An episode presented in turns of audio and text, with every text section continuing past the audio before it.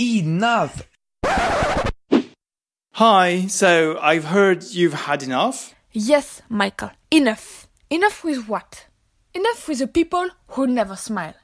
Guys, seriously, your faces are so close, so dark, so out of happiness that we worry about you sometimes. We can really think that something terrible happened to you while you're living your best life. And what are your reasons to never smile into the bargain?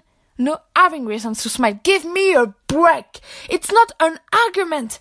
And even if it was a valid argument, stop being selfish. Because I assure you that seeing someone who looks like Wednesday at 7 a.m. on Monday, it's not the best thing to start a good day and a good week.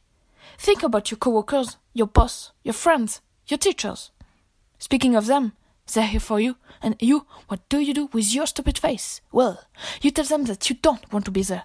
Don't worry. They also want to be on the beach of Saint Jean-de-Luz in the south. Maybe that's why they wrote, smile when you speak on your test.